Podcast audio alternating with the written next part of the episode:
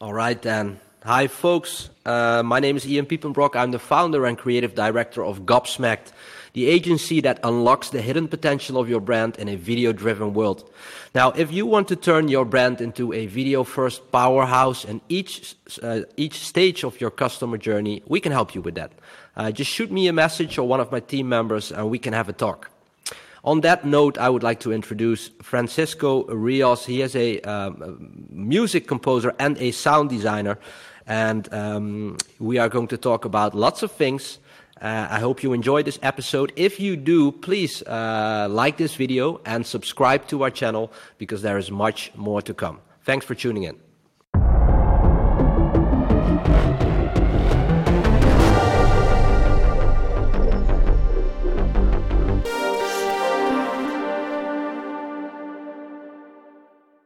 Hey, buddy. Hey, how are you? I'm fine, thanks. A little bit sleepy though. We're recording this in the weekend, so I'm still feeling a, feeling a bit yeah. sleepy. So I'm I'm counting on you to uh, yeah coffee and, exactly. good stories. Yeah, we're we're ready to go. yeah, cheers, cheers. It's a little bit too early for uh for for a spirit, but it's all good. It's all good. Yeah. Thank okay. you for having me. Thank you. It's a, it's a pleasure. It's a pleasure, man. You were supposed to sit on that couch behind man, me, the yeah. purple couch. But uh, just to do a quick introduction for, uh, of you, uh, you were born in Mexico City. You did your master's in what's the exact name of the? In oh, Pulse College in Dublin, Ireland. Yeah, yeah, yeah. And the name of the education? Uh, well, the the program is a master's in music for film and visual media. exactly, exactly that. So, born in Mexico City, you did your ma- master's in Dublin. Uh, you currently live in Wales but yeah. that is not where you are right now. No, uh, I'm in Bulgaria actually. Yeah, Bulgarian TV. It's uh, in Sofia, Bulgaria. Wow. I'm here to teach as part of a film uh, scoring program. So yeah, I'm uh, everywhere. yeah, you're a world citizen for sure. Yeah. And, uh, I hope to welcome you into in the Netherlands uh, someday soon. But yeah, I know you have been teaching in Bulgaria, Film Scoring Academy, but you're actually basically stuck there now, right? Yeah, I mean, you know, coronavirus, it's super weird times to to try anything that has to do with traveling. Yeah. Uh, well, so I tried it. uh, it was really hard to get in, to be honest, but which is good. I think um, they're taking the right measures when okay. you're trying to get into any place. But then it, it it's it becomes problematic when you try to move around because the yeah. rules are changing every day, and then yeah, you get stuck sometimes. it's hard to keep up with everything. Yeah, the travel, the traveling is a bit of a mystery to me as well. Um, I mean, there are rules in place, measures in place, but I, am not sure if, if, if, it's the same everywhere, and it, it seems to change a lot. But for yeah. how long have you been in Bulgaria, and how, for how long were you su- supposed to be there, and and uh, and for how well, long will you be stuck there? Yeah, it's a crazy story. I've been here for a month and a half Wow. Uh, uh, I'm gonna be here for another month, I think. Uh, but then I've been here before, so this is not my first time in, in the city. It's always interesting to be surrounded by different uh, cultures and different languages. It's, it's super interesting because you, you learn every day. Even going to the supermarket, it's an experience on its own. So it's super cool. how, how's your Bulgarian? Man, I know how to say uh, dobro utro, zdravej, which is uh, thank you. No, Zdravej is hi, good morning. Okay. Uh, Blagodaria, it's thank you. Dorbichka, it's back, and and that's it. Man, if they keep you there for longer, you will be fluent, uh, no doubt. Yeah, I, I hope so. But they force you, to be honest. I've had people uh, repeating the words to me just to to let me know this is the word for that. Like they don't speak English here, and right. it's it's not that it's not welcome, but they of course they feel better speaking their language. So they don't go to english. They get really shy and they go like bulgarian and i'll go like well then spanish. Yeah. Spanish. Yeah okay man. So uh, tell me a little bit about uh, the teaching that you that you have been doing there. What's that about? How did you end up in, in sofia to teach your your, your craft to uh, to others? Yeah it's uh, super cool. It's a really interesting story. Uh, the people behind this program they are half Irish and half American, but they decided to do the master's program or any other program here in Bulgaria because of the recording sessions. Uh, okay. it, it, allows to the students to have more more recording sessions throughout the year. I think it's nine, if, if not more. But with they start with small ensembles and they go up to I think it's 164 four piece ensemble, which is massive. Uh, I, right. So with, with, the local, is it with the local orchestra? You yeah. mean? Ah, the Bulgarian orchestra. Yeah. And they know really well their craft. They work with other composers around the world, so it's um it's a sweet spot to be honest in terms of uh, price, uh, orchestra, access to any other situations. It, it's a good spot for that. Right, right. I, I can imagine that uh, for the session players, uh, it's very interesting to do that uh, because you know most orchestras. It's a bit of a tragic story. They have this, they, they, they have this beautiful craft, and they they, they, they you know they perform like the, the most masterful pieces of classical yeah. music, but they are, I think, largely dependent on uh, government subsidies and maybe donations. But um, yeah, it's um, it's super uh, common to see what you're saying that like really good orchestras going for cheap because it not depends on them depends on other situations yeah. outside of them and they just get paid every month or every now and then yeah uh, it, and it like you like, said it takes a long time to become really good at it and oh yeah, it's an actual craft. You know, it's an yeah. you know, and not to knock on, for example, musicians uh, nowadays, but of course the, uh, the, the the you know the barrier of entrance for making music is of course much much uh, yeah. smaller. You don't actually have to put your ten thousand hours into uh, learning to play the violin or something. Of course, there is a uh, the ones that are really good they they, yeah. they put in their 10,000 hour rule so to speak but the level of entrance i mean any kid with a laptop can can at least can at least start making music and learn to play notes and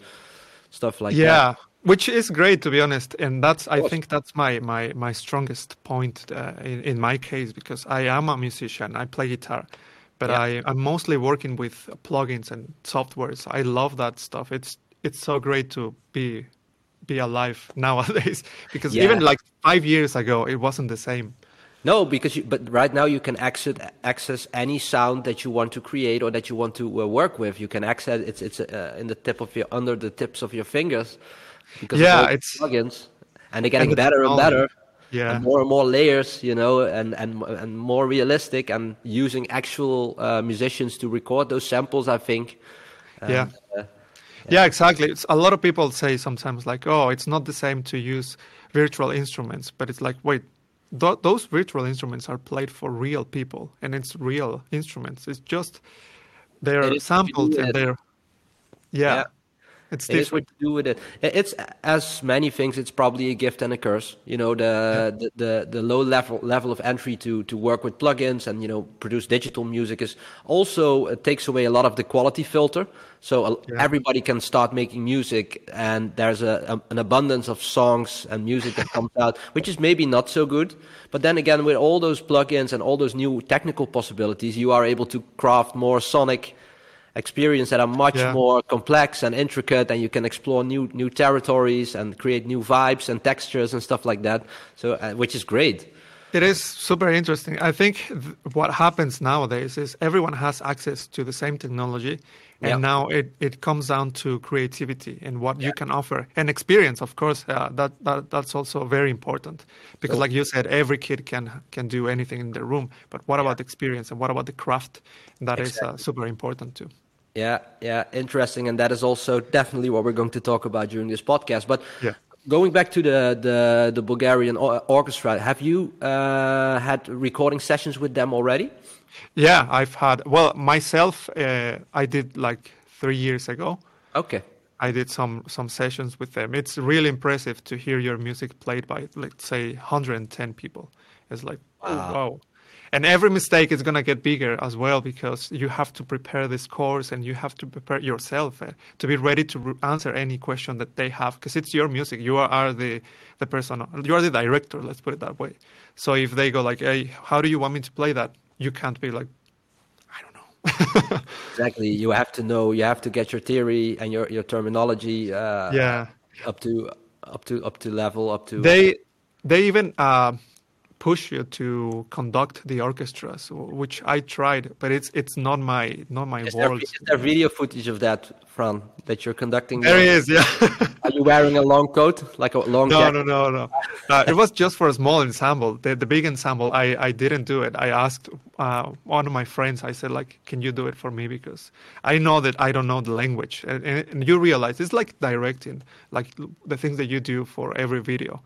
If you know, you need to know like not every step, but the overall situation. Yeah. And it's the same with conducting an orchestra, you need to know what's going on and you need to know the overall situation. And it's a yeah. lot of stress, to be honest. I, can, imagine. Uh, I can imagine, you know, being a, a, conductor for such a such a big orchestra. But it's really cool. I, I one of the first uh, moments in my life that I realized how such a, like film scoring or, or video game sc- scoring worked was when I played. Uh, I was a huge fan of the Hitman 2 game, Silent Assassin. You remember that? And yeah. the soundtrack was composed by uh, Jesper Kyd. I think forgot the name. I think it is. Yeah, I, I think he's a pretty well well known uh, name in, uh, in, in you know video game scoring and stuff like that. And uh, and that from that moment on, I was pretty much obsessed with the, with making the music myself. Uh, so I, I, started, you know, I was very young. It was 2002, I think the game came out, or 2001. But I loved the soundtrack and all the, the ambiences that he created and stuff like that.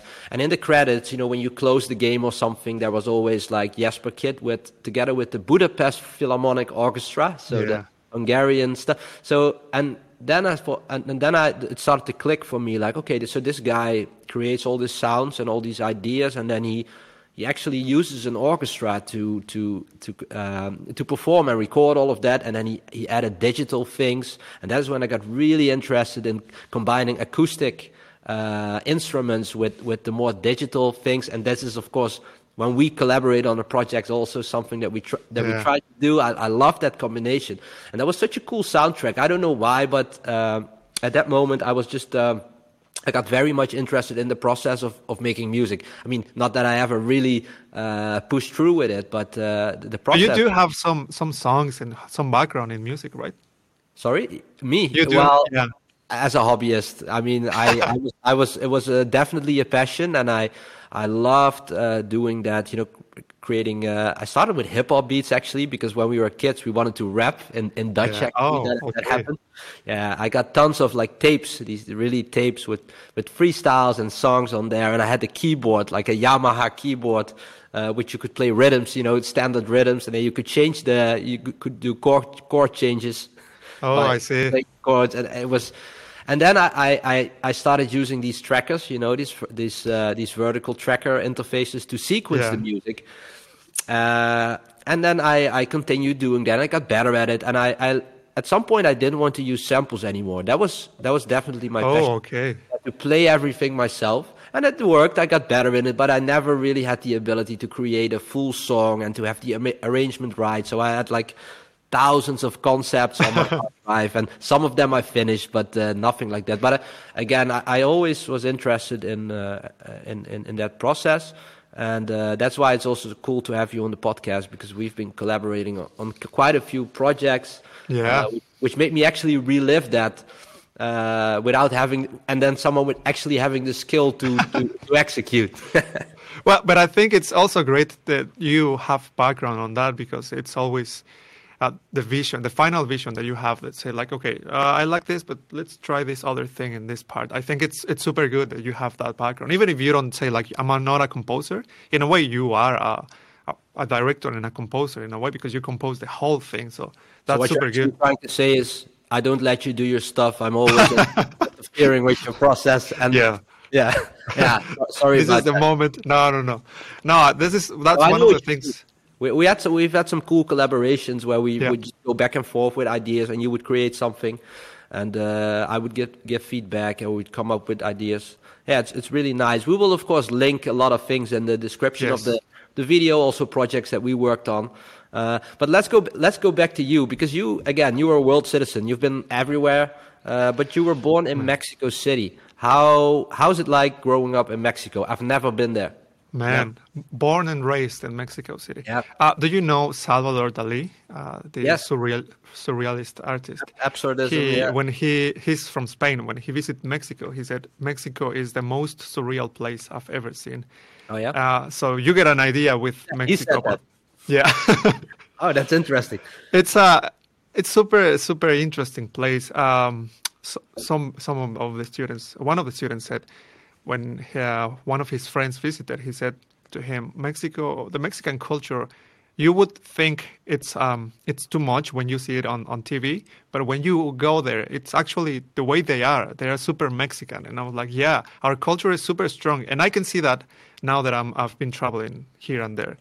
That everywhere you go, they know at least one thing about Mexico. It's either tacos, tequila, mariachi, eh, you name it, and they know it. There are some other cultures you mention, and they're like, I don't know anything, but oh, Mexico, yeah. oh man. I would say like as a brand to put it in that uh, in yeah. those terms, it's a, it's a it's a strong brand in terms of the culture because of the food and the culture. Yeah. But of course, I mean it's much more. It's a much more uh, like every culture, much more complex and broad thing. But so, how old were you when you left Mexico? I was 26, so okay. I'm 32 now. It's been it's been a while. yeah, it's wow, six years already. Okay, okay. Yeah, but it's uh 26 years of a lot of experience in that country. It, but it it has changed um, a lot. It's not the same Mexico that I grew up uh, in. It, um, sadly, it became a very uh, sketchy place, if you if, if, we can call it that way. Uh, had to do with violence, with drugs. It's not like if you go, you're gonna be killed at any minute. But it's um, there are places where you need to be really careful, and you need to. I guess it it's the same as going to any underdeveloped country mm-hmm. where you face corruption and you face also uneducation. So it's um, yeah, yeah, it's it's super hard. But people there are great. A lot of people. If you go to the city, if you have you been to New York or London? No, no, that's also still high on my list. Yeah. Okay, so it's a very chaotic city. It's um, a lot of people everywhere, all the time, twenty four seven. So yeah, it's super crowded. The food is really nice, super cheap. Uh, there are really cool places, but for some people it's like mm, you know what? I, I don't think i can stand anymore no, I, think yeah you wanted to of course progress and you know build build build on your career and stuff. But let's go back to the you, you mentioned it, it became more of a sketchy place. But i've yeah. i thought i'm a total outsider of course that for example like the, the cartels and stuff like that they didn't have that strong uh, foothold anymore in the in the communities. I, I thought that that that diminished over the years or that they regain power, or is it more like uh, uh, individuals just acting uh, acting bad, or what is what is it's a, like? What is the? it's a complicated relationship. well, it began back in the day. There were there were even agreements between uh, drug dealers and people. There there were some uh, famous drug dealers helping the, the people in their towns, yeah. helping them more than the government. Yeah. So they would feel protected by the people because they were like, okay, I'm earning money with drugs, but I'm putting hospitals, schools, yeah. I'm giving food to my people. All, everyone, everyone around me, it's okay. And that was a, let's put it this way, a nice uh, moment in, in yeah, Mexican history. The goal of, of those those those uh, drug lords was to to get protection, right? It wasn't yeah. wasn't maybe sincerely to help people. Uh, yeah, but they were helping either way. Way, yeah, yeah. No matter the the intention behind it. Yeah. yeah. Mm-hmm. But then it it um, I, again, I think it has to do with power. It it became a battle or uh, yeah, a war uh, between uh, drug dealers, mm. and wanted they wanted to to reign certain areas. So they were like, okay, this is my area. No, it's mine, and they started like fighting. And it it involves not only them it involves of course people because they don't care. They just go to places. And it's super common to see though, that type of news in, in, the, in the tv or newspapers. Yeah. That, that they go to a place they just go in, the, in, their trucks and they step out of the trucks with guns and buy. And it's like yeah super crazy. It, i would say it was like probably 10 years ago when when it went up really bad right so yeah and then because of the the economic situation went went bad, and those those type of groups they they gain in power. There there are a lot of stories about like what happened. Some people blame, of course, as always, the president back in the day and the agreements they had with the with the United States, because of course uh, Mexico is a place that is well known to because they make drugs, but they have clients, and those clients are the ones asking for more. Oh, yeah. So it's always super common to say like, "Oh yeah, Mexican drugs." Yeah, but who's asking for those drugs? Exactly. And There's a market for it. Yeah. Exactly, and and it's mostly uh, the American people. They they became super addicted to a lot of things, and they were yeah. asking for more and more and more and more. So, some people say again, it's this is we will never know the real stories behind, I guess. But it's some people blame the governments. yeah. yeah it's so hard to talk about uh, to to to even understand what's going on for example in your own country in terms of the power structures behind something that happens it's the same here let alone you know uh, you know things like South America or the, the Middle East for that matter. It's it's too complex to even yeah. comprehend. But let's get back to you. I mean, you grew up actually in the city, Mexico City, or more in a rural area, or where? What what did your childhood look it's, like? Um, I grew up outside of the city, but not too far. It's um, it's called the state of Mexico. It's mm. um, yeah, it's not a city, but it's not a town either. It, to be in a town in Mexico, you need to go really far in the in the in the country. Uh, yep. The state is like a semi city, and then I moved to the city when I was like 18. Okay. Uh, super different uh, mindsets. It I think it's pretty similar everywhere. Uh, you you can tell me this. Yeah, you but mean the in the city? Yeah, where I grew up, everyone knew each other and they would talk to you. Whereas yeah. in the city, they don't talk to you. They just go like. Yeah. it's pretty much the same everywhere. I, yeah. I but I, I would be curious, you know, when, when I if I would travel to Mexico, uh, yeah, definitely. That, but I'm the type of guy who wants to. Of course, tourist areas are nice, and you do sightseeing and stuff like that. But I would I see the also, real stuff. Yeah, I also like to ex- explore the more authentic stuff. I mean, for example, I love Italy. I mean, it's it's probably my favorite country.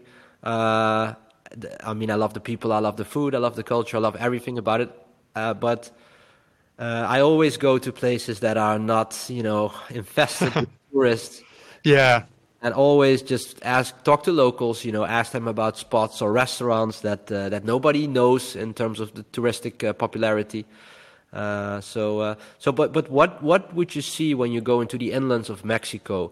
Uh, what are the no-go areas? But also, what are the things that that you should experience? I'm like you. I, I like to explore things and go to places that not everyone goes.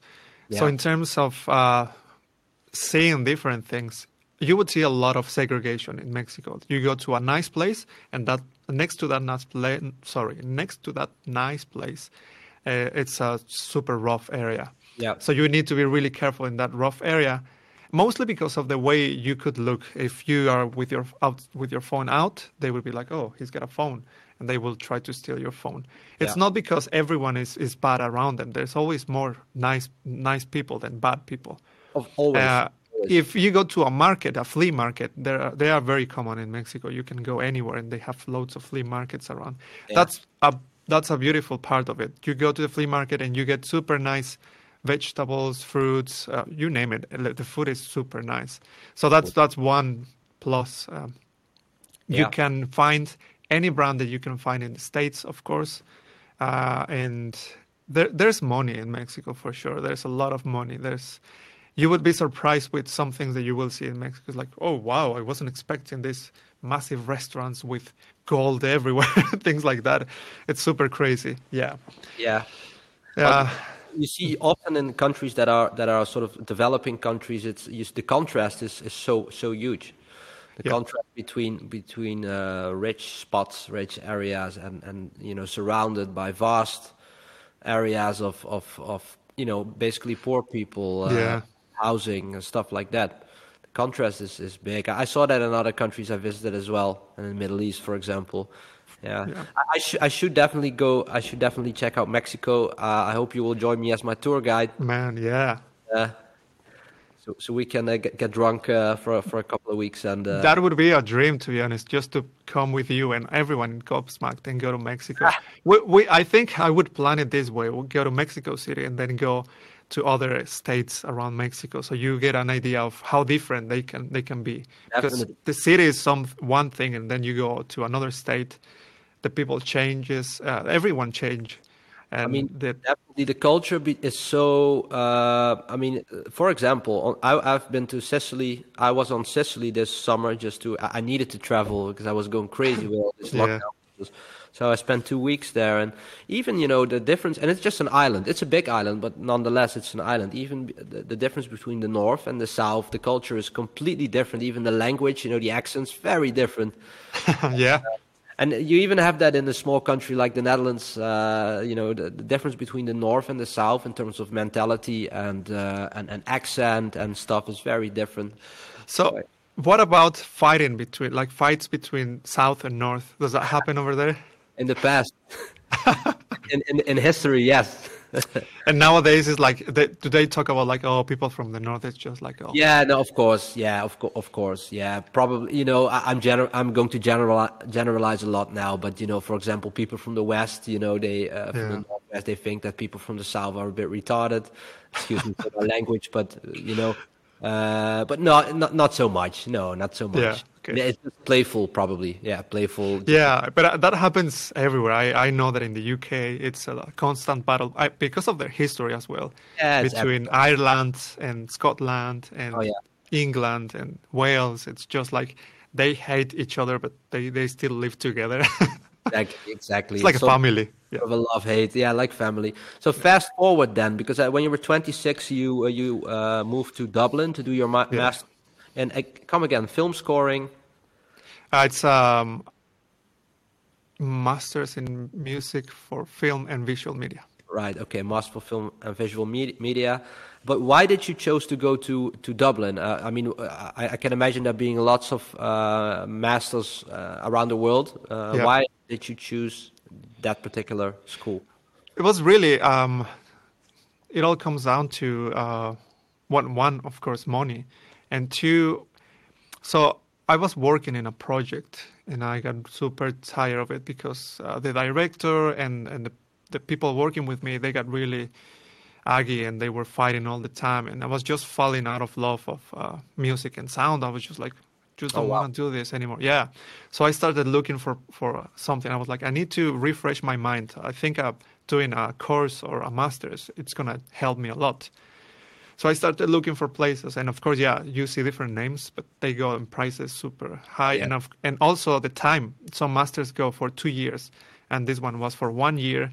Uh-huh. Um, and they were saying like it doesn't matter if you don't have an orchestral background you you can still apply and that's my case I, am not an orchestral no, composer at all uh, you had been already a musician for a couple of years you were heavy yeah. into producing and making music yeah mm-hmm. yeah but in a different perspective like uh, when you talk to uh, film composers they are mostly thinking about orchestral instruments and that was not my case and i was just like i don't know if i can do that to be honest yeah and I, I reached out to them and they were like, well, just apply, send some uh, tracks, videos, do music for some videos and uh, your curriculum. And okay, I did it. And they said like, yeah, well, you're good.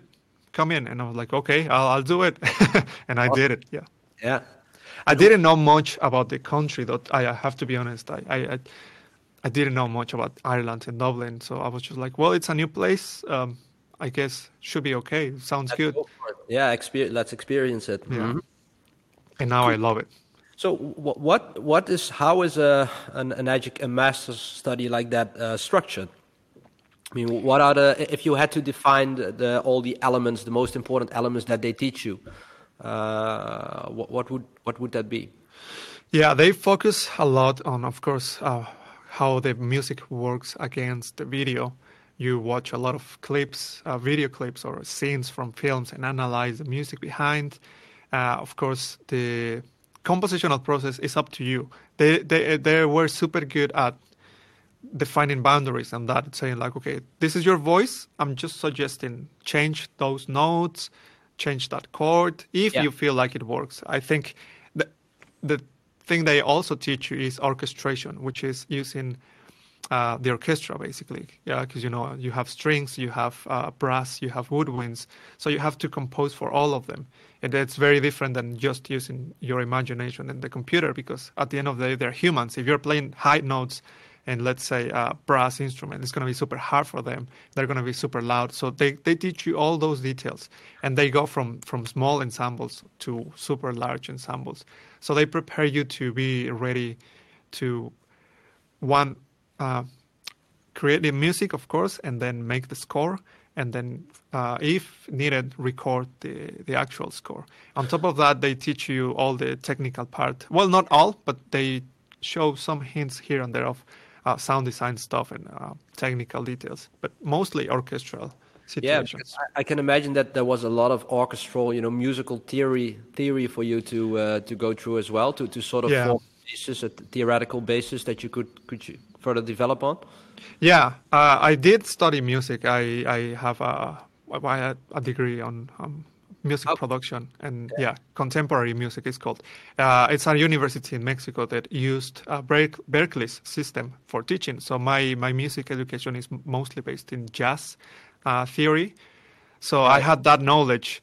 It was just a matter of rethinking everything and being like, okay, jazz chords might not work well with. I mean, I'm, I name in jazz chords, but it's mostly the the way you arrange the notes. Always work.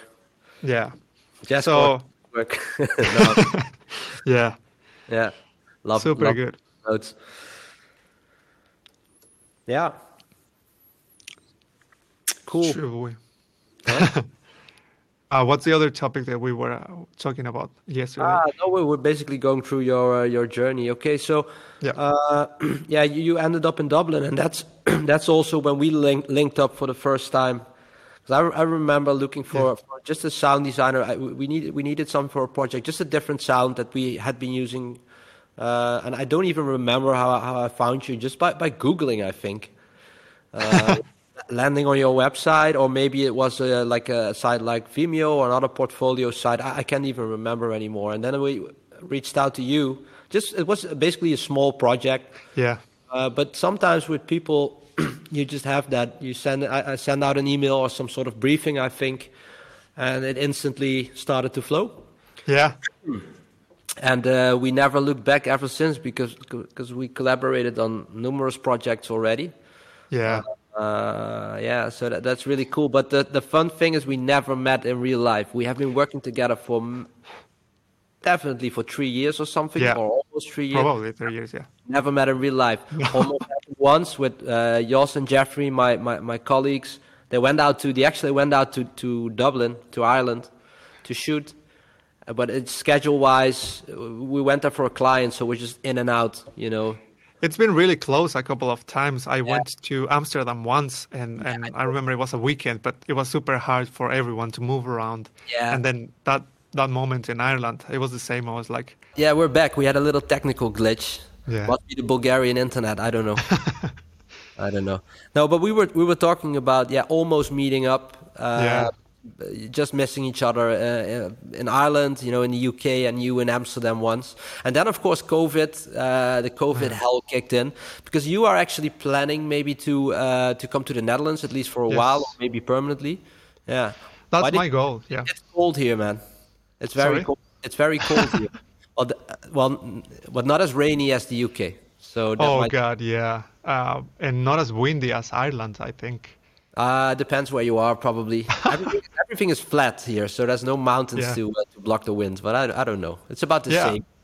That's the goal, honestly. But it's uh, yeah, like you said, COVID. It makes everything super hard and everything super slow. Uh, it seems like even if they are working fine, that you use COVID as excuse to just uh, prioritize other things and tell you like, no, sorry, um, we can't it's, do anything. Uh, okay it's an uh, and definitely an interesting situation, and you know the the I believe the policies that they are imposing. Uh, it's hard to judge, of course, but they leave much to desire. Uh, I mean, uh, whew, I mean the the you know the the impediments that people have now to, to basically just to do their job. You know, people yeah. and stuff. Uh, it's it's very hard, but let's not go into that rabbit hole right now because yeah, uh, no. a year. I, honestly, uh, ooh, it's starting to get to, get a bit uh, heavy. You know, certain yeah. aspects of life, man. Uh, but yeah, what can you do? We just have to wait it out, I guess. But and hopefully uh, you'll be free to travel soon. I mean, it's it's a seasonal virus. That's what we saw uh, last year. So probably you know when spring, summer comes, um, you, you, will be able to travel. So until that time, have fun in Bulgaria. No. Yeah. Thank I you. Think, I think you should be fine a little bit earlier. But uh, so uh, why the Netherlands? Well, um, it's a uh, it's not a long story, but it's um, an interesting situation that I, I first of all, I have uh, you guys over there, and I like the the Dutch uh, uh, mindset. It's it's it's great. I think uh, I have friends there too, and I feel like if you're surrounded by people working uh, towards not the same goal, but towards getting better, whatever that means for everyone. Yeah. It yeah. helps a lot. It changes your, your mentality every day, and um, I, I I like that. I I've experienced it before, and I know that if you are surrounded by people that are thinking similar to you, it, uh, everything flows way better than just oh, yeah. uh, being by yourself or with people that are like, oh, I just don't want to do anything today. It's like God. yeah, it's yeah. What they there's an, like an expression: "Show me your friends, and I'll show you your future." Yeah. Uh, you know, it's uh, yeah, it's really important to to to have the right people around you. And I'm definitely also a person who feeds off energy of others and, and also gives back. Hopefully, I think, but uh, yeah. I think so. But uh, but I'm also someone who's very by uh, to, who keeps to himself a lot, and that sort yeah. of contradicts. I know that you know finding the right people and interacting with the right people uh, brings out the the best, the uh, you know better things in me, and yeah. Uh, and I can return that favor. But uh, yeah, no, that makes a lot of sense. So I, I hope I hope you will you will you will you will make that journey, and we will have a lot of a lot of beers for sure yeah, I'm sure I'll be there anytime soon, and we'll have plenty of coffee and beers. and beers and whatever else uh, is uh, is on the menu. Yeah. Um, yeah, cool, man. Okay. So uh, one of the, the courses that you are currently teaching uh, in, in the film school, the film Aca- film scoring academy in yep. Bulgari, is audio branding, sonic branding, whatever they call it, uh, psychoacoustics. Yeah. Uh, I want to know everything about that. uh, I'm going to sit back. No, it's something that, that, that we have done together as well. Yes. We'll show some examples uh, uh, later. But just from a more theoretical perspective, what is psychoacoustics? Man, that's a really interesting topic. It's basically uh, the story of uh, how we perceive sound. Yeah. Uh, it's as deep as you want to go. It, it's related to basically how we respond to to sound and sound is frequencies, cycles, or energy moving around the, the air. So we we sometimes don't think about those uh, situations, but they're really important. As, as everything is related to here. The, the perception yeah. of the world is what we have here in our minds. It's the same with sound.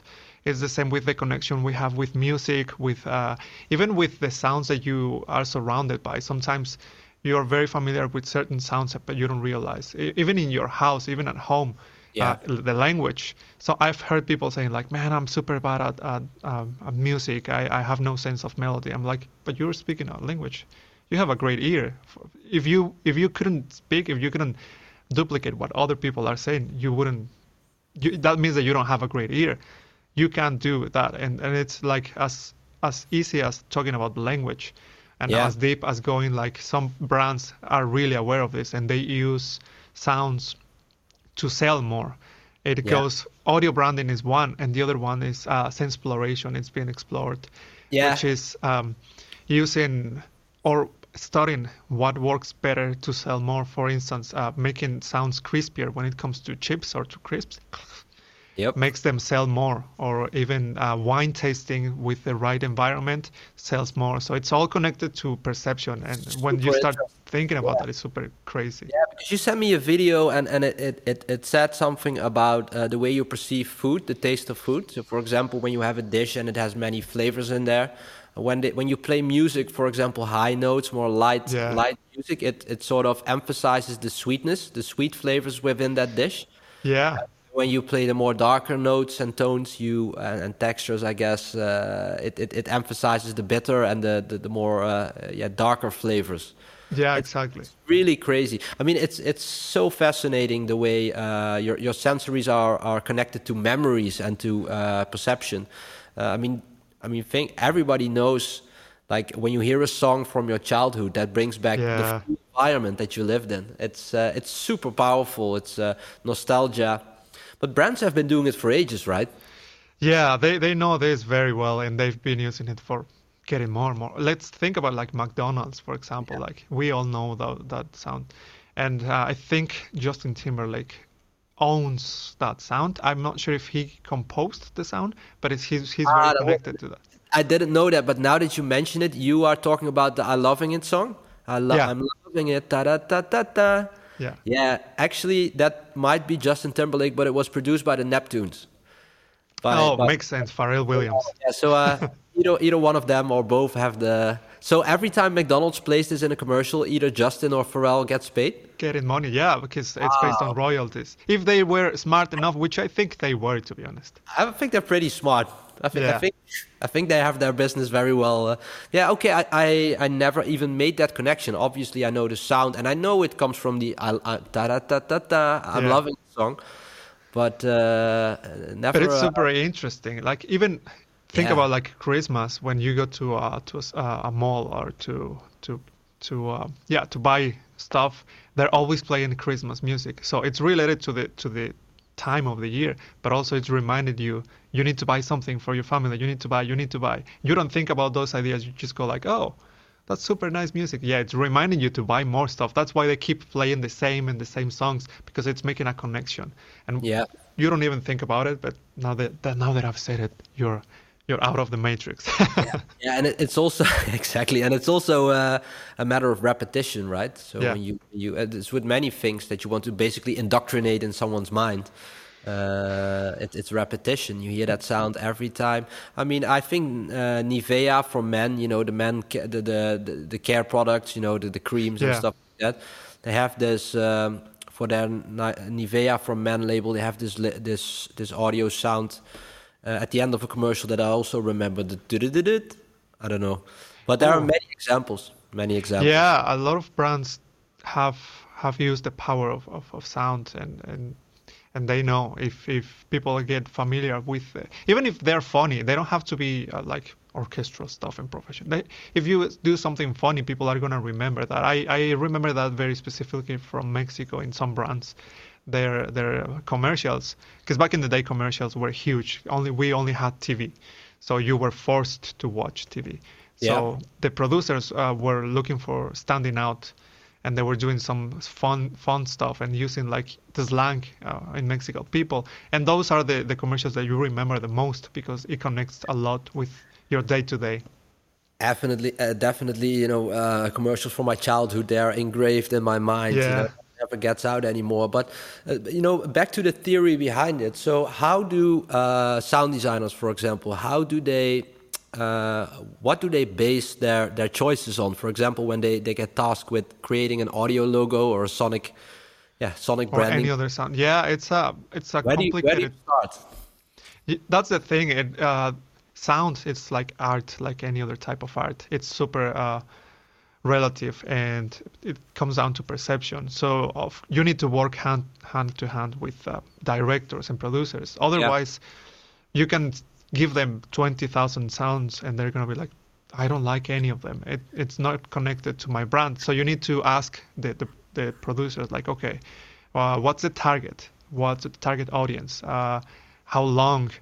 What type of message are you trying to say? Uh, what's the product stories? Because you, you sometimes pick up some ideas from that and you're like, okay, like Hyster, for example, like yeah. we were going back and forth with ideas and then we mentioned like, okay, Hyster is uh, about metal sounds and, and the sounds of trucks. Yes, so of course it's it's it's there already, like using the sounds, and then the notes that I was using it was connected to the, the, the, name. I I like to do that when I see the brand. I use the name like for Gobsmacked, uh, it's on G because uh, it starts with G, so the, the note it's it's a G. So that's really cool, but yeah. but it doesn't doesn't make any sense, right? But it's just cool.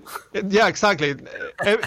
if you have perfect pitch, you can notice that, but other people wouldn't notice at all. It's just those details that is like, okay, it's your brand, it's it's your note because it starts That's with really G. cool. So even even symbolically, uh, yeah, Hyster is an interesting case because of course we we both worked on it. And the thing is that even before we worked together we when we started working for Hyster I, we, I, we will link some stuff in the in the description.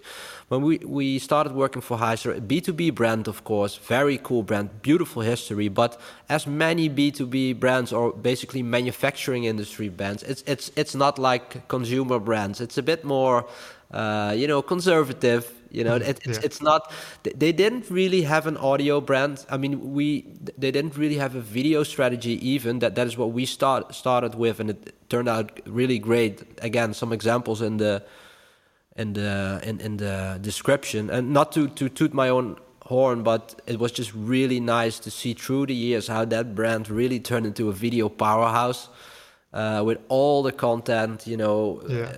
All throughout the customer journey. But one of the elements when we started was we needed to pick a musical style for them. Hmm. We didn't know. It was back in 2015. We didn't know what to do because there wasn't really any direction yet at that point. Uh, and we came up with sort of a dubstep, a dubstep sound, you know, with the, the, the dubstep rhythm that everybody knows, but also the growling, you know, yeah. bass tones and stuff like that. Yeah, because and the pumping sounds, you know, because it was like that evoked, you know, seeing hydraulics and industrial yeah. stuff. And you know, one of their slogans is "tough trucks," you know, strong partners, tough trucks. So we came up with the dubstep, and I remember that being a total culture shock for for those poor people.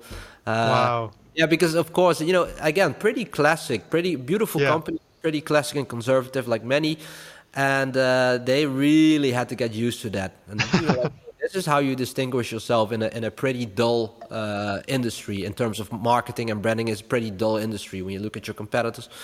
So that was a really cool way to start, and then that evolved over time. And then when we, we started working with you and we started doing more sound design, then you picked up on that and you uh, you you took it and basically run with it uh, and, and created the new Sonic, uh, you know, the audio logo.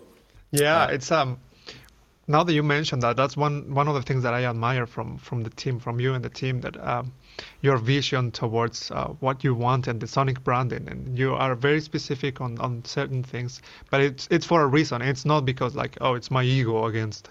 I think. Uh, all of you are really good at letting your ego out of the equation and just focusing on the on the project and being like, this is what the project needs and this is of course a, there's a vision for it yeah uh, and I, I, was like super impressed by when we we were talking about Hyster and all. Now I'm, I love um, industrial sounds because of that because we, we got so into it that every yeah. time I, am outside and looking for like I don't we know, went... not even looking for anything, just walking around and I see big trucks and big uh, situations happening, industrial situations. I'm like, whoa, just yeah. admiring stuff, and people are like, "You okay?" so good. yeah, your girlfriend thinking you're going crazy. Yeah, oh yeah, she's always like, we need to leave. And I'm like, two more minutes. Just listen to that. I yeah. find it super, super yeah, attractive. You also record things in the field, but the, let, us we'll definitely get back to that. Uh, you're going yeah. around with your field recorder, but yeah, the, we also uh, developed a love for manufacturing you know because it, it's it doesn't look sexy at first but we have been all over europe and outside of europe being in factories and facilities where they did engineering where they did you know industrial engineering industrial manufacturing. And it's it's super impressive. Yeah it's crazy what what they can do and, and, and at the skill at which they do it and the sounds of course but just you you we developed truly a passion a passion for that. And it was really cool that we could could uh, turn that into sound into sonic sonic branding as well for Hyster because uh, that I really love that logo outro audio. Yeah it uh, works really well. It's uh what did you how did you come up with that? Or did you just uh, I I remember that we went uh, back and forth with different uh, options. I think probably four or five, and it was just one sound that wasn't convincing enough. And we, I, I think I had the layers already uh, settled. Like, okay, has to have this mechanical sounds, this impact, and then the wow because it was already connected to dubstep but then yeah. it was a, the role the, the, the, sorry the role that wasn't working and we worked on that one for a bit.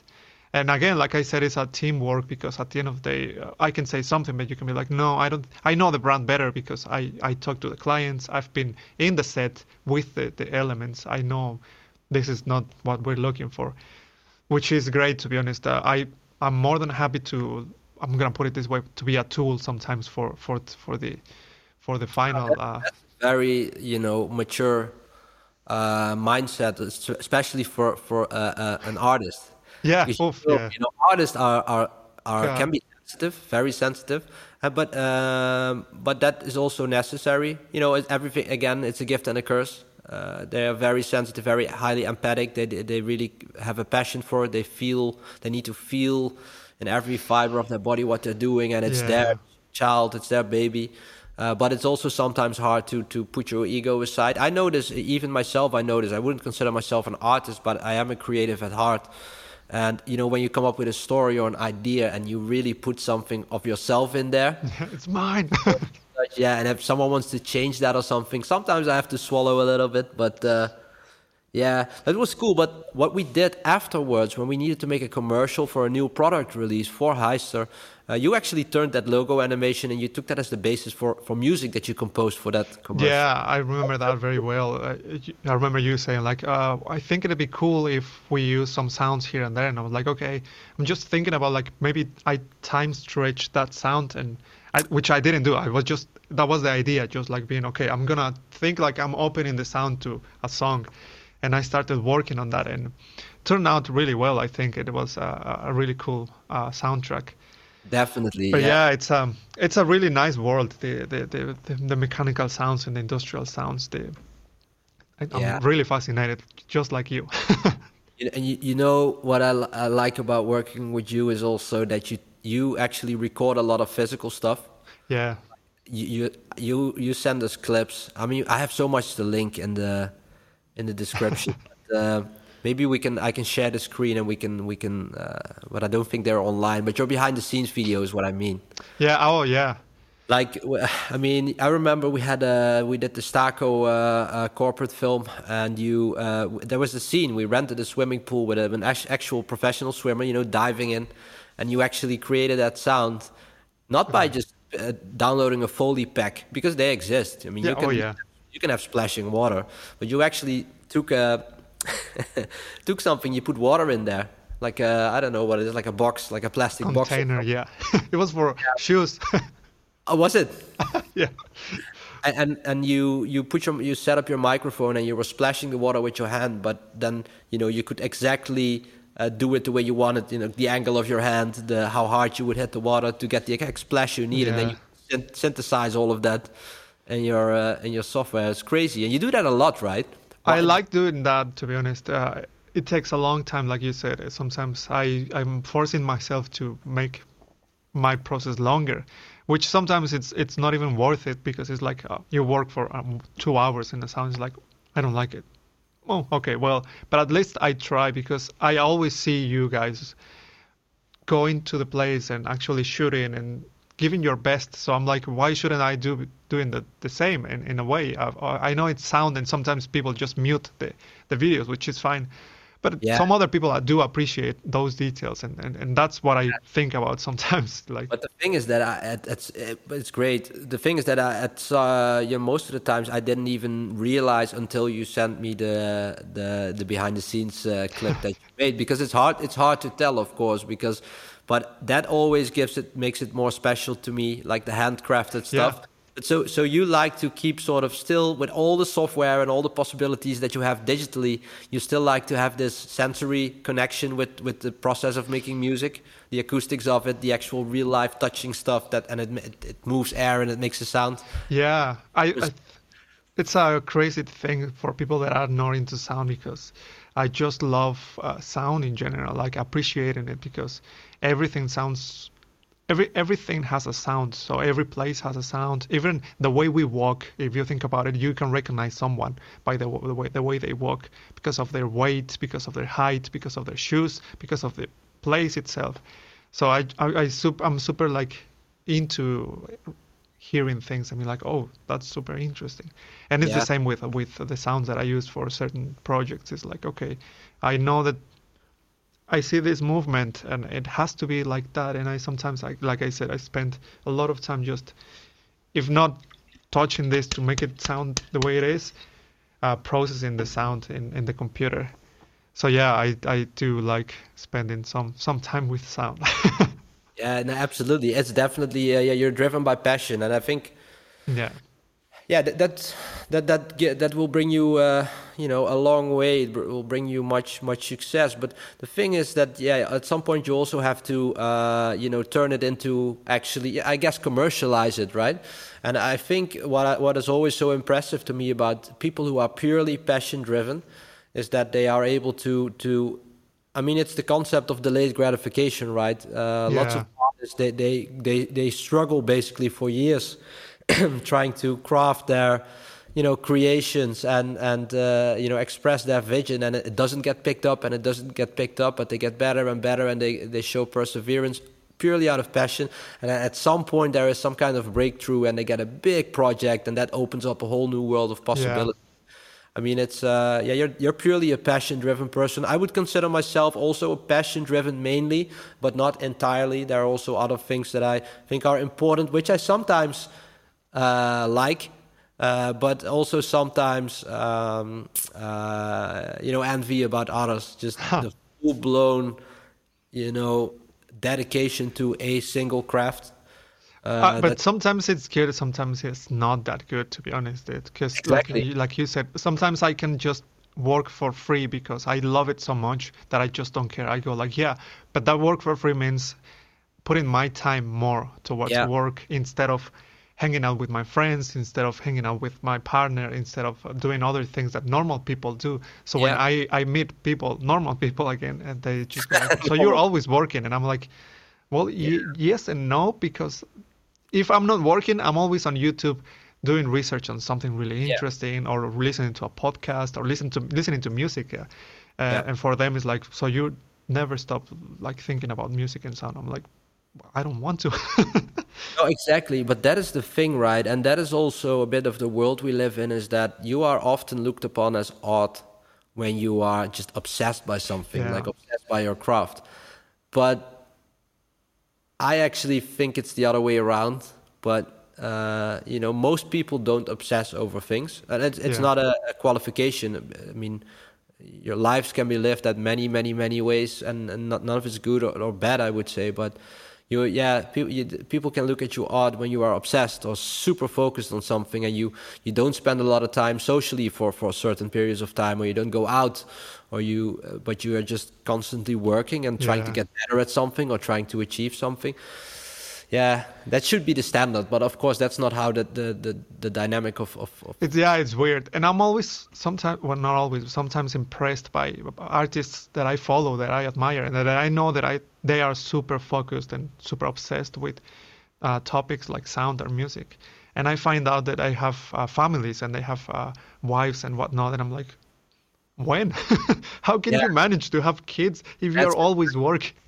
That's impressive. Like Elon Musk, for example, I'm yeah. a big fan of the guy. Of course, I'm a total SpaceX fanboy.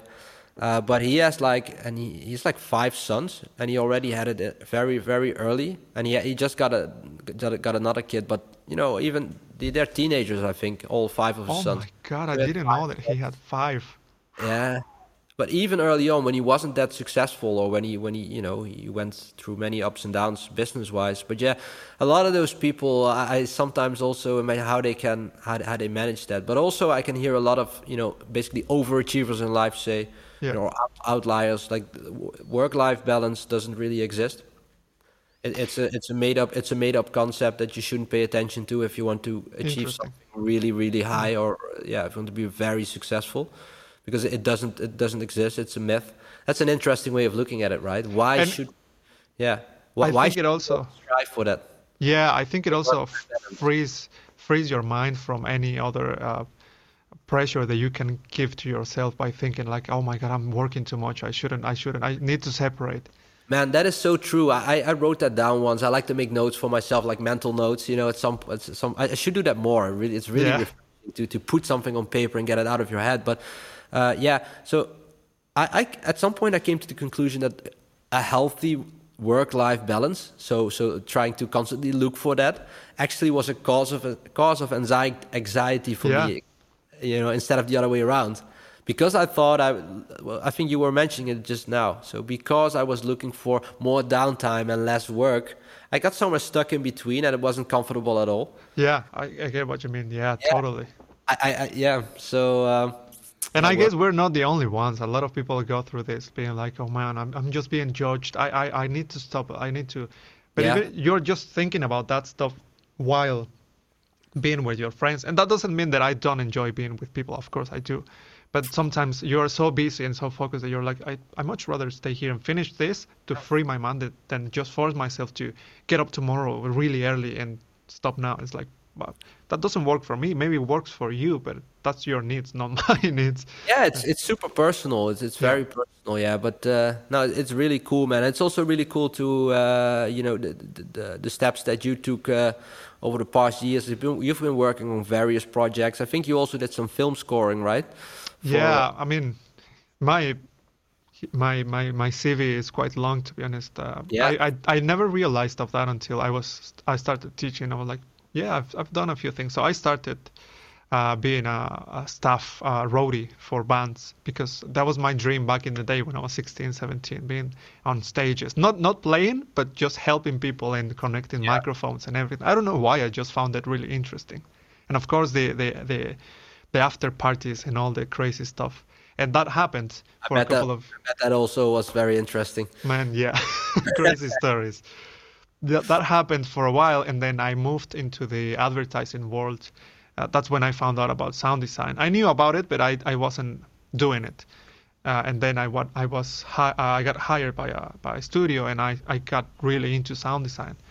Uh, and then I moved to doing freelance uh, sound design for films, for animation, and for for any any anything that was coming to me uh, and then i moved to doing music for now that i'm, I'm doing advertising and uh, other type of sound design i'm doing also music for animation right so, you did a lot of anima- uh, animations i think uh, recently or over the past couple of years yeah i've been working for a while in with irish animation Right, but did that also include, you know, the voices and uh, mixing oh, everything, or just no, music? no? It's uh, sound design on one side and music on the other. So someone else right. is mixing everything.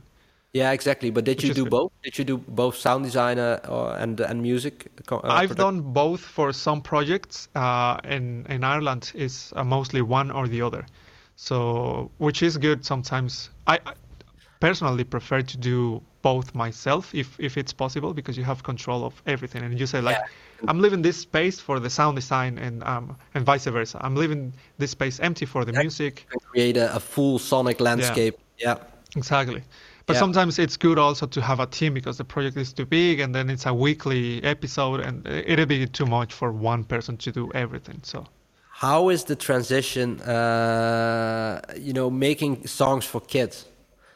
I mean, where do, where do, you start? I mean, you have to really make a mind sh- a mind uh, switch to to to sort of um, yeah, I guess understand what kids like, what they what they get a kick a kick out of in terms of the the, the, the melodies, the the instruments. Yeah, it took me a while to. I think I'm still learning. Oh, of course, you're always learning, but it took me a while to understand that sometimes kids don't care about uh, linear stuff. Uh, for some projects, when they're super young, uh, the directors will be like, no, no, no, make don't make themes, make just so short uh, audio of short cues, short songs, because right. the kids are so energetic that they forget what they heard before. They don't Very even care. Attention span.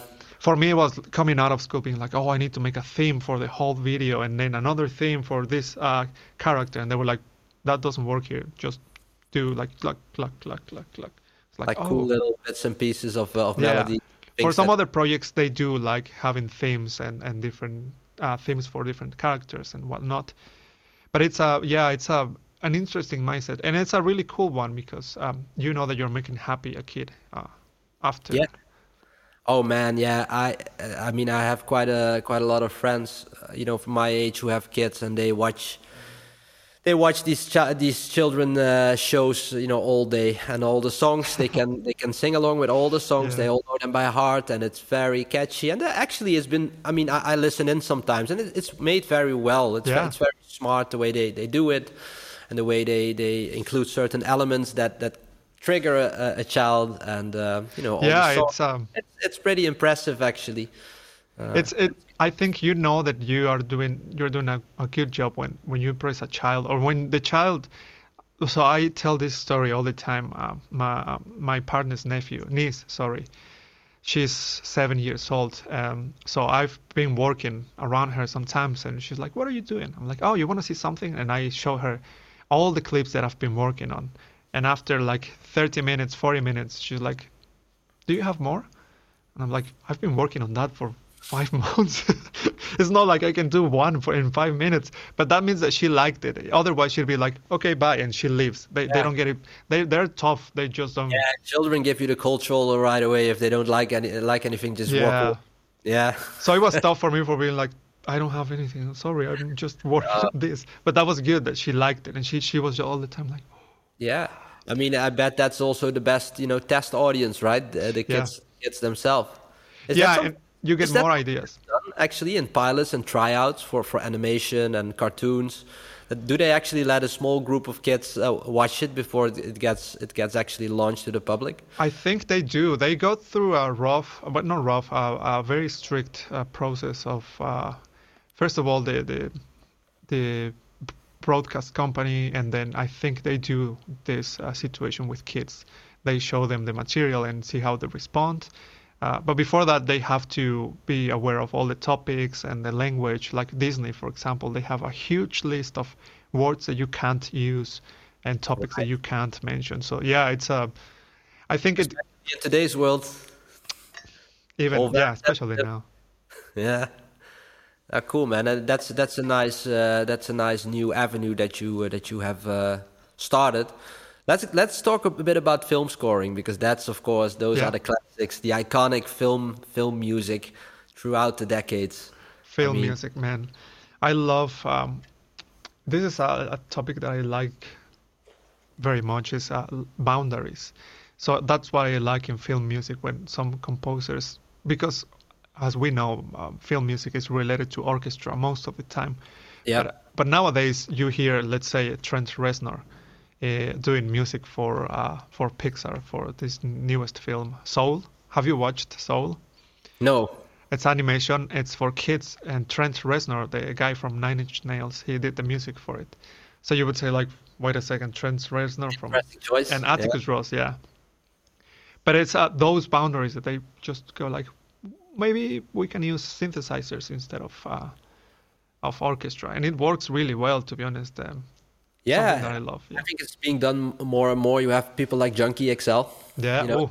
Dutch, Dutch. Our, Dutch pride, Tom Holkenborg. Yeah, he's been living in, in LA for yeah uh, for forever. I think his studio is just. I mean, he yeah he had some clips up, some videos where he took you, uh, you know, in yeah of creating the Mad Max score. I, I recall, you know, and, and it was mostly software based. Uh, well, no, that's not true. I mean, he had a lot of hardware since, but uh, uh, you know the orchestral stuff and whatever uh, he, he also created himself. Yeah, that's he, uh, one of the topics that we, we go through because uh, sometimes the students go like, "How can I get better at synths?" I'm like, "Well, look at Junkie XL. Before being a film film composer, he was electronic-based musician, so he was oh, yeah. all the time with synth. He's been working with synthesizers longer Forever. than he's been working with. He was collecting them as a as a student with his you know with his, yeah. his uh, money from his side job and then uh, trying to uh, you know buy a new one every month. So yeah, it doesn't take five days to become a great uh, synthesizer player. No, it takes it's a long time. great craftsmen, you know. That they there is a book called the Ten Thousand Hour Rule uh, by Malcolm Gladwell. Is it? I think so. Is it written by Malcolm Gladwell? I I'm love Malcolm sure. Gladwell, but I'm not even sure he wrote the the book because it's a long time ago. It's been out a long time. But uh, I mean, it's just yeah, there people who are, are, who are wildly successful in something, something very specific. They are they are that for a reason. Yeah, There's no coincidence there. No, often. no, no. Of course, yeah, you know, within that process and that small group of of of of, of people who are very very capable, you need to have some luck along the way as well. But mostly not a coincidence. Not not at all. I'm with you. Yeah. Sometimes okay. we we believe we what we see it's it just happened by accident. It's like yeah, no, there's a lot of work behind. Very little happens by accident. Yeah, it's just total craziness, mad madness, obsession about your craft. Yeah. And, I have to say, um, I'm I'm really like you can see that, I want to move there into Dutch uh, uh, culture and the way they think one of my favorite brands and plugin brands is a Dutch FabFilter. uh, they are super good at doing ah. plugins. The cool. mindset, uh, Junkie XL, and then um, i have been really into Noisia, a, a Dutch uh, drum and bass band. Or yeah, I know you sent me a clip uh, earlier. Yeah, they're yeah. crazy, and oh, the yeah, way they right. work. Studio that you like, right? Yeah, yeah, yeah. Their work mindset and the way they see sound, the way they think about the music and everything is just like, wow, that's that's really impressive. cool, man. you can nice. check, you can you can go and check it out once you're here. I mean, yeah, I, I hope small so. country. You uh, within two hours, you're everywhere you want to be, every place. So, How long uh, does it take to go from, uh, let's say, north north to south? Ah, uh, well, that depends because north to south is uh, a little bit further because it's very long stretch. The country is a very long stretch, I would say. Oh. There is a province all the way in the south called Limburg, which is very slim when you look on, on the map, but it, it goes all the way to the south, you know, into Belgium and even into Luxembourg. We have a we have an, we actually have a point on the border where you are uh-huh. able to go to three countries in three steps. Oh wow! Yeah, it's it's like that's sort of a crossing point. So from all the way up north to the south is, is definitely three hours, three and a half hours, or something okay. like that, or even more, maybe four hours. But generally speaking, all the places you want to be, like for example, we are in Nijmegen. If I want to drive to Amsterdam, it's like one hour, fifteen minutes by car. So I mean, for in big countries, that's like the normal daily commute for people yeah. go to work. but uh, so yeah, no, you can check out a lot of stuff, man. Oh man, I'm looking forward. Yeah. Super nice. Yeah, yeah, no, definitely looking looking forward to it as well. But uh, how do we get to this point? Yeah, film yeah, like outliers, people who oh, do extraordinary yeah. things in their craft. Yeah, no coincidences there. No, no, no, a lot of work, and then a lot of uh, I think um, dealing with people telling you like, oh, you need to take a break. Of course, gets to a healthy moment when you of course need to take a break. But most of the people are not like you said are not okay with you going a bit further because i don't know i don't know what it is. It sometimes no, no, well nobody's claiming right and neither do we that it's healthy that it's a healthy way of nobody's claiming that or this expecting that. It's probably not healthy when you when you when you push yourself constantly and and, and you know push yourself over your limits and uh, and for an extended uh, period of time probably not that not the most healthy thing to do but uh, that's that's not the priority i guess for for, for people. Yeah like being healthy is not the priority for anyone. no, no very little sleep you know not always a good diet. Uh, yeah just pushing you uh, pushing yourself but still, no, it's interesting persons. I mean, across the board in all areas in all industries. Just you always have the, those outliers who are capable of things that you can't even imagine how you would fit all of that into one day.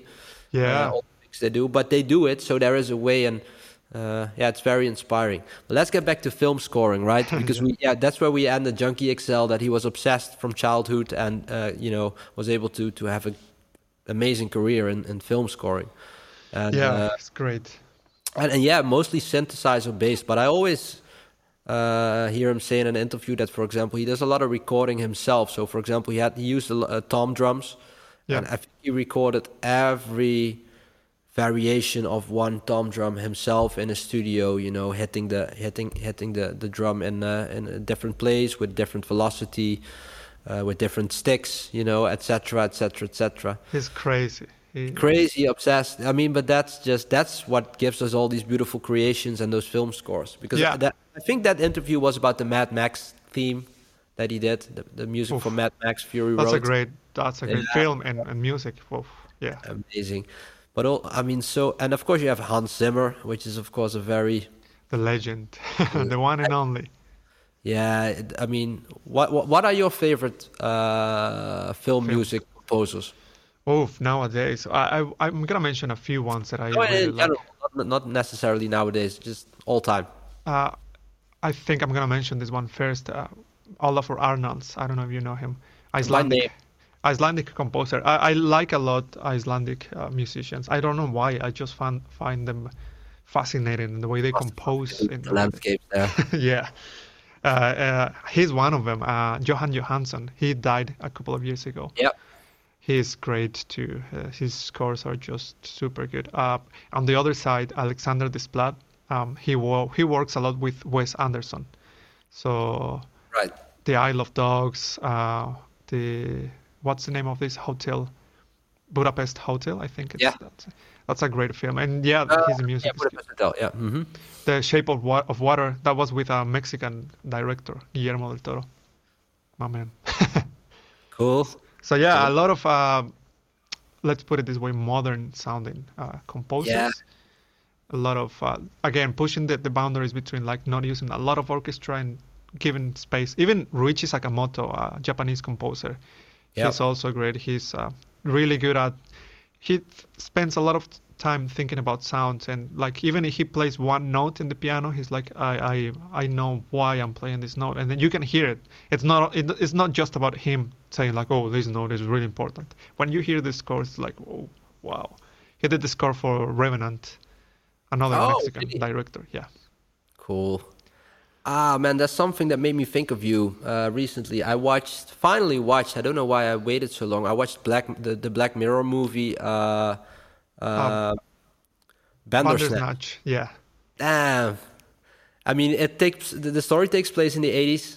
I think 1984. It's probably not a coincidence, you know, by the book George yeah. Orwell. But uh, well, besides the fact that it's a crazy movie, you know, the interactive concept where you need to click yes or no and, and choose between storylines. It's truly a rabbit hole. It's insane. I love it. But uh, the music, you know, the 80s uh, style music and yeah. sound that emulates. And you know, I like this because the Gobsmack brand, our brand, our brand behind me, uh, of course, you did the audio branding for that as well. And uh, I, I pushed you, I basically ordered you, forced you yeah. to do, you know, yes. I wanted to go into the synthwave, man because synthwave is such a cool style for me. It is, yeah. It's also because I was born in the '80s, so I didn't really grew up in those years that it was uh, uh in, in its prime, I guess. But I, but still, you know, uh, yeah, uh, it, it, was. It Super was still, good. I'm with you. I, I love it too. Yeah, man, the sounds are just the 80s was such a weird time sonically speaking because the 80s was the first decade really that digital digitally yeah. produced music, synthesizer based music. So I can even only imagine the the the the, the amount of choices that producers had or God, got at yeah. the moment and they had no idea idea what to do with it. So you get you all these wacky sounds and wacky melodies and textures. It was more like an experimentation phase, I guess, right? Because it was the first generation of synthesizers really. I can't imagine the way they used to work because they didn't have access to like all the software that we have now that you can just uh, open and close really easily. They had yeah. to actually do it and read the manuals, not like today that you just go like, oh, I'm just gonna go to YouTube and watch a video and just I know what to do. I saw a documentary of the the guy who invented the wall of sound. What was his name? Phil Spector. Phil Spector, yeah. Yeah, we also did a lot of the Beatles recordings, and yeah. and you know describing how he came to new production techniques that was so physical like actually building walls and cubicles and and and you know tape delay experimentation and multiple tape recorder it was it's crazy i mean it, it was just it you're not sitting behind your, your screen and clicking some some uh, some no. parameters on in a VST plugin. We're actually they doing actually it. Moving stuff. They were moving physical objects in the studio to create something acoustically that was new and exper- experimental. Yeah. The, the, new mixing techniques, but it was all analog, of course. Uh, and he um, was, I think, he's also known for uh, pushing uh, musicians to to their limits and like oh, yeah. making them suffer. I think he was a bit of a crazy guy, yeah. So yeah, again, again, the situation of uh, stepping out of your comfort zone, and, yeah. and it, it, was actually them being like, okay, you play drums, now you play guitar, and they're like, I, I can't. Well, now you can, and he, they were yeah, like, figure it out. yeah. So very no, weird. But, I mean, but then again, uh, there are still all-time classic songs that were made without any use of a synthesizer, with just on a four-track recorder or yeah. completely analog. So it's it's all about what you do with it, and that's the beauty of humans. I think that I, I and I honestly think and hope that, for example, AI can never replace that little part of humans. They're probably yeah. smarter. They can be, do better, astronomically better at, at calculations, math, whatever. Uh, I, I think hope... it can replace some things, but then the situation of of a human going through experiences and play yeah. and putting that into a song or a poem or whatever that is not replaceable in yeah, a way. Maybe it's gonna be. We don't know. exactly. I hope that unique little part of our consciousness, so the, the pure creativity, uh, can never be replaced, no matter how smart, that it fundamentally can be replaced. There are people, of course, who say no, it will replace everything. But I think the, the deeper conscious, consciousness that we have as humans and are able to, so that we are able to create uh, all these, you know, art, you know, expressive yeah. stuff. I hope that is something unique that that uh, that that no that AI plays. Yeah, it's so impressive when you think about it, man. It's just it's uh, really hard to know because it's getting to a point where even like I don't know if you've seen this uh, AI situation where they, they recreate your voice, you feed the the AI. Yeah, so it's getting to a point where it's a bit scary. Oh, I'm yeah, guessing it's, it's gonna yeah. go further, but I, I just hope that like what you're saying doesn't get lost, like uh, the actual human situation. No, well, Elon Musk is actually trying to counter that uh, by implanting chips in the human brains, and the the, the the the theory behind that is pretty interesting because he thinks uh, he truly believes that AI will will will will overpower humans, uh, so to speak, if we don't lead it into good, you know. Yeah. Lead that process the right way. So he has the philosophy of I don't want that because I, I like humans, I like human consciousness, you know. So what we need to do is basically if you can't beat them, join them. So his yeah. theory okay, we are already cyborgs, you know, we already have a phone in our hand all day and we just have a bandwidth problem. So uh, all that we want to, if I want to type something to you, I just have my two thumbs to do that. It's very slow, it's very, very limited bandwidth. So what he wants to basically do is, okay, if we if we want to be able to compete with AIs, we need to be it. So there needs to be some symbiosis. I see. And that is the theory behind it. So yes, you are still a human with your consciousness, but you have just be- better bandwidth to access all the all the information and to friction, you know, seamlessly. Uh, Sounds reasonable, though. Sounds super reasonable. Yeah, well, yeah. If you if you accept the the premise that indeed AI is going to take over humanity, uh, and uh, and his intention is that he wants to counter that by making humans smarter, yeah. basically, and more more capable. And definitely, yeah, definitely. But also, he wants to start with that's the sort of the first iterations to start with people who are blind can now see again because of certain brain stimulation. It's crazy. He talks about it in the Joe Rogan podcast. I, I watched you... one of it, but I think it's the newest one that you might be talking about. Uh, there, yeah, there are a couple of thousands yeah. of Joe Rogan so I will, I will send you, I will send you that that yes. clip. Anyway, let's not go into that rabbit hole, but uh, it's yeah. a crazy one. Uh, I just want to mention something really quick. I have yeah. this theory about like, because you know, humans, it takes a long time for us to become an actual decent person. So if we could and like learn, the the actual learning takes a long time.